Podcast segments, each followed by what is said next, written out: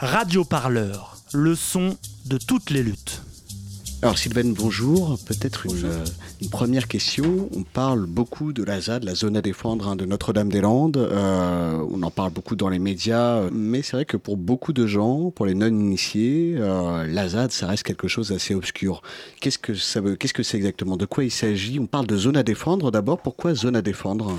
D'où vient cet acronyme? Oui, alors l'acronyme ZAD, zone à défendre, en effet, est un détournement d'un acronyme institutionnel euh, et, juridique, zone d'aménagement différé. Mais en effet, euh, peut-être euh, il faut clarifier un certain nombre de, de malentendus ou en tout cas d'imprécisions. Il est tout à fait important de dissocier le mouvement anti-aéroport qui réunit des militants proches ou lointains, des riverains, des Nantais, des Bretons, qui euh, globalement se positionne sur une opposition politique, écologique et sociale, euh, et donc qui se positionne en faveur de la défense du bocage. Par contre, la ZAD, elle, est beaucoup plus euh, limitée. Donc, ce qui est important de dire, c'est que la ZAD ne partage pas, les occupants de la ZAD ne partagent pas les mêmes objectifs politiques que le mouvement anti-aéroport. Parmi les occupants, il y a des historiques. Ce que nous appelons historiques, ce sont les agriculteurs qui sont restés en tant que métayers, puisqu'il n'y a plus de propriétaires, qui tous ont été soit expropriés, soit sont partis euh, de plein gré. Il y a aussi l'idée d'un laboratoire, euh, d'une expérimentation aussi de pratiques politiques, comme on a pu le voir d'ailleurs euh, dans l'histoire du mouvement anarchiste. Mhm. On doit considérer que la ZAD est une est un, est un objet d'investigation, est un objet d'expérimentation inouï, enfin, qui intéresse l'ensemble de la science sociale et de la science politique. Et en même temps, euh, c'est une irréduction, c'est-à-dire qu'elle ne peut pas euh, se laisser enfermer euh, ni dans un modèle, ni, ni dans une forme d'appréhension, ni dans une forme de compréhension. Si on vient en ZAD, c'est parce que c'est pas pas seulement le lieu d'une expérimentation politique, etc. C'est un lieu où on fabrique de la pensée. de la pensée réflexive, de la pensée organique, avec une forme de pragmatique de l'engagement. Donc c'est euh, ce point-là qui est à travailler, mais moi je, je pense que euh, on, verra la force, l'épaisseur de, de, de, de Notre-Dame-des-Landes, mais comme, comme d'autres occupations. Pas maintenant, je pense, dans cinq ans, quand on verra un petit peu la, les temporalités, le temps long, les formes de démultiplication, etc. Alors, une question qui me vient immédiatement, c'est qui sont ces occupants euh, formés en collectif? Euh, On a souvent l'image un peu du djihadiste euh, euh, mise en place par un certain nombre de médias, assez jeunes d'abord, assez politisés peut-être? Un occupant est quelqu'un qui affirme une forme de vie c'est-à-dire une pensée qui va être en cohérence avec un style de vie et une inclinaison avec de certaines formes d'engagement.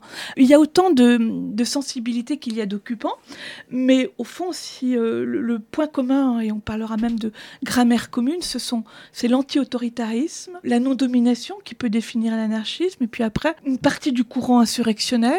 Mais du point de vue de l'identité euh, sociale, il n'y a pas de différence entre un paysan et un urbain. C'est-à-dire on peut devenir paysan, ce qui n'était pas le cas. Par exemple, dans une lutte comme les Larzac, contrairement à ce que l'on pourrait croire. Il y a trois grands groupes, je dirais. Les anti-autoritaires, les insurrectionnels, et puis euh, les écologistes radicaux libertaires. Le collectif n'existe pas euh, en tant qu'il il amènerait des règles, où il serait dirigiste dans une façon de fixer des valeurs, mais inversement, un individu seul ne peut rien en ZAD. Il y a une assemblée qui est euh, propre aux occupants et aux riverains, qui est l'Assemblée de la Vacherie, qui est hebdomadaire. La Vacherie, c'est un, lieu, c'est un fait, lieu hein, sur la ZAD. voilà, qui, qui, sert notamment euh, de dépôt, etc. Et là, pour le coup, cette assemblée, elle est partagée par les riverains et par les occupants, avec des hauts et des bas, en, grosse période de tension euh, ces, dernières euh, semaines. Et notamment en raison de la hum, trop grande ouverture et qui serait faite, c'est le point le plus crucial du moment, hein, euh, aux, euh, aux, visiteurs. Il y, a, euh, il y a des formes de résistance à l'intérieur, il y a des conflits qui font que à un moment donné, on neutralise ceux qui ont trop de voix, ou on peut neutraliser un groupe affinitaire avec qui on n'est pas d'accord, etc. et puis il y a des, donc des périodes de tension interne qui peuvent être supérieures aux, aux, périodes de tension avec l'extérieur, précisément. Euh, et, c'est là où, euh, enfin, c'est toute la vie d'un collectif, enfin d'un supra-collectif qui est en jeu. C'est-à-dire que tant que l'ennemi commun est identifié lorsque c'est l'État ou de Vinci, alors les conflits intérieurs se, se, mettent en sourdine ou sont en latence. Là, c'est pas du tout le cas. On est dans une, dans une période tout à fait particulière où l'accalmie est de mise. On a euh, des négociateurs qui ont été menés, qui ont été nommés. On sait que désormais, euh, on va vers un compromis d'ici la fin de l'année ou peut-être l'année prochaine. Donc, c'est là où précisément la discussion interne, lorsqu'elle avait été laissée en sourdine parce que les tâches de, défense étaient plus importantes, ressurgissent. Mais ça vaut euh, dans le rapport entre occupants et riverains parce que les riverains n'acceptent pas tous les occupants, et les occupants n'acceptent pas les riverains, contrairement à ce que l'on pourrait croire. Il y a des groupes qui sont plus ou moins euh, à la recherche de compromis avec les riverains, et donc à nouveau va se poser la, question de la discussion. Qu'est-ce que la ZAD? Que va-t-elle devenir? Qu'est-ce que le devenir ZAD? Dans une solution négociée non pas avec l'État, mais avec les riverains. Euh, Et à nouveau, là, il y a des points de tension qui surgissent parce que les personnes occupantes ne sont pas porteuses des mêmes enjeux, et les riverains encore moins. Euh, les riverains euh, et les ex-occupants, ne l'oublions pas, qui voudraient... Euh, aujourd'hui, il y a 30 personnes qui ont demandé à récupérer leurs terres, ne partagent pas l'enjeu révolutionnaire, anarchiste ou communaliste d'une commune. L'aéroport et tout le monde déteste l'aéroport et tout le monde déteste l'aéroport et tout le monde alors, est-ce la ZAD, elle peut survivre. Si la calmie euh, qu'on connaît en ce moment, elle se fait permanente. Si le projet d'aéroport est définitivement enterré ben, euh, oui, moi, il me semble que c'est la, question cruciale. On est un peu à la croisée des chemins. Euh, euh, physiquement, bien sûr qu'elle peut vivre, elle peut même s'étendre, elle peut même cultiver, elle peut même arriver à, avoir toute forme de vie possible, etc. Mais c'est bien là où ça devient problématique, encore une fois, parce que dès lors qu'on amène une accélération de l'activité, vont se poser la question des conflits entre groupes, d'un groupe qui peut prendre l'ascendance sur un autre, etc.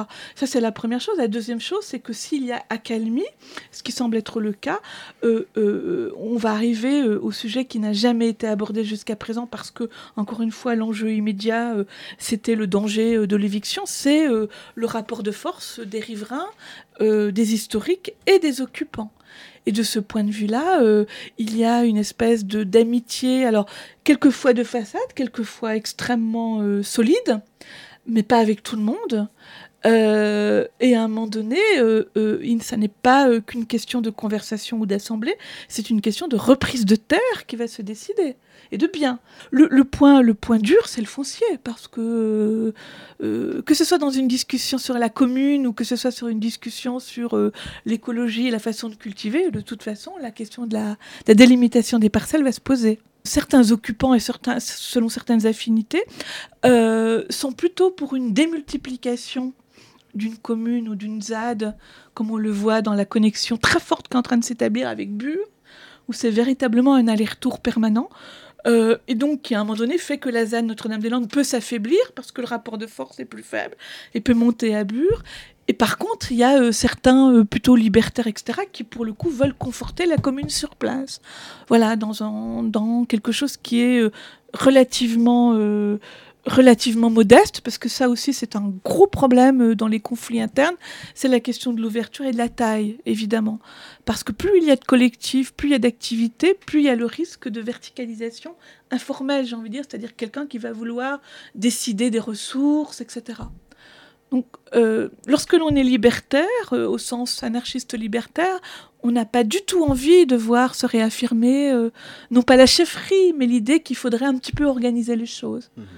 Euh, donc il y a un seuil d'équilibre, un seuil de, déséquilibre aussi, qui est, euh, qui, est latent et qui est même présent et qui est assez délicat à gérer. Maintenant, compte tenu de la situation politique, le fait que l'on voit bien que le projet euh, d'aéroport recule, qui est, et, qui est sans doute le plus conflictuel, paradoxalement, qui est une espèce de félicité joyeuse avec une grande ouverture sur l'extérieur et qui fait que, alors c'est un point de vue personnel, hein, euh, qui fait qu'on a un risque de, euh, de consolidation d'une de ZAD qui deviendrait une alternative euh, bohème, euh, écologiste, installée, euh, de plus en plus équipée, avec des personnes faisant des enfants, réintroduisant le modèle conjugal, etc.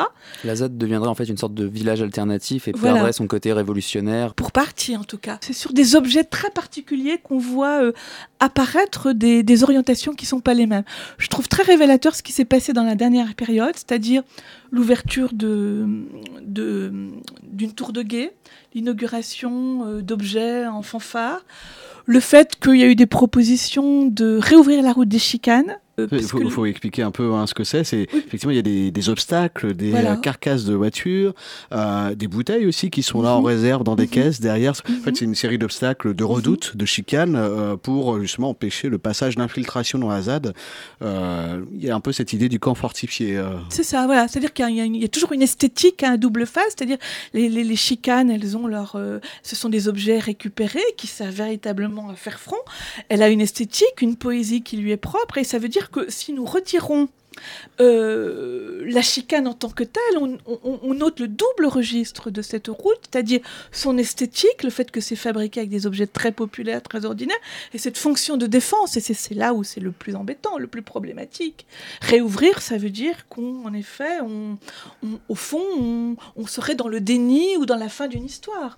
Donc ça, ça n'est pas acceptable pour la, par- la majeure partie des habitants. On a des, points d'accueil, hein, des, des- des spots, j'ai envie de dire, euh, euh, Wardine, etc., euh, le talus, la Rolandière, qui irriguent, qui distribuent les flux et en effet qui évitent à des personnes de, de errer dans des collectifs qui n'ont pas envie euh, d'être ouverts au public, parce que ça aussi c'est quelque chose dont on n'a pas parlé, c'est la question de la privatisation, de la privacy qui apparaît. euh, où certains collectifs veulent avoir la paix, commencent à clôturer euh, entre guillemets leur habitation qui est de moins en moins ouverte. La- ZAD est autonome et elle assure, elle autorégule sa propre définition de l'autarcie. En fait, c'est un peu ça. Elle décide de ce qui doit être ouvert, fermé, euh, de qui peut entrer ou pas. Et c'est là-dessus qu'il y a un des conflits, justement. Alors, est-ce qu'il existe une nébuleuse zadiste? Parce qu'on entend souvent le slogan ZAD partout, on s'en est rendu compte avec Radio Parleur, on l'a beaucoup entendu notamment à Bure, le site contesté euh, d'enfouissement de déchets nucléaires dans la Meuse, mais aussi contre le projet d'Europa City en Mhm. Ile-de-France. Est-ce que ce Mhm. slogan ZAD partout, il a une, une réalité ou est-ce que c'est une sorte de collectif imaginaire qui est seulement animé par un imaginaire Mhm. collectif? Oui, c'est plutôt ça, parce que, enfin, en ce qui me concerne personnellement, j'espère qu'il n'y aura jamais de ZAD partout, au sens où ça deviendrait quelque chose qui serait de l'ordre du standard, etc. Euh, non, il y, a deux choses. Il y a, en effet, c'est un imaginaire, et, et l'imaginaire est une dimension d'agrandissement de la ZAD et de sa pérennisation. Et ça, c'est très important. Quand nous parlons d'expérimentation politique, le, le fait d'écrire des textes, d'avoir une narrativité, une herméneutique des situations et un imaginaire qui va encore une fois jusqu'à la cosmogonie, ça, ça définit la ZAD. Maintenant, sur la question plus réaliste de savoir si ça s'exporte, à nouveau, il y a deux tendances. Un libertaire anarchiste va dire non, parce que la consolidation, elle est dans le présent et dans le présentisme sur place. Et euh, un stratège, hein, on devrait dire qu'il faut en effet trouer le territoire partout, etc. Mais trouer le territoire, démultiplier les zones d'intervention et les zones d'opacité ne veut pas dire avoir des slogans et une forme d'homogénéisation. Encore une fois, c'est ce qui guette la ZAD actuellement. C'est le risque de réduction, pour le coup, alors que c'est une réduction. Radio Parleur, le son de toutes les luttes.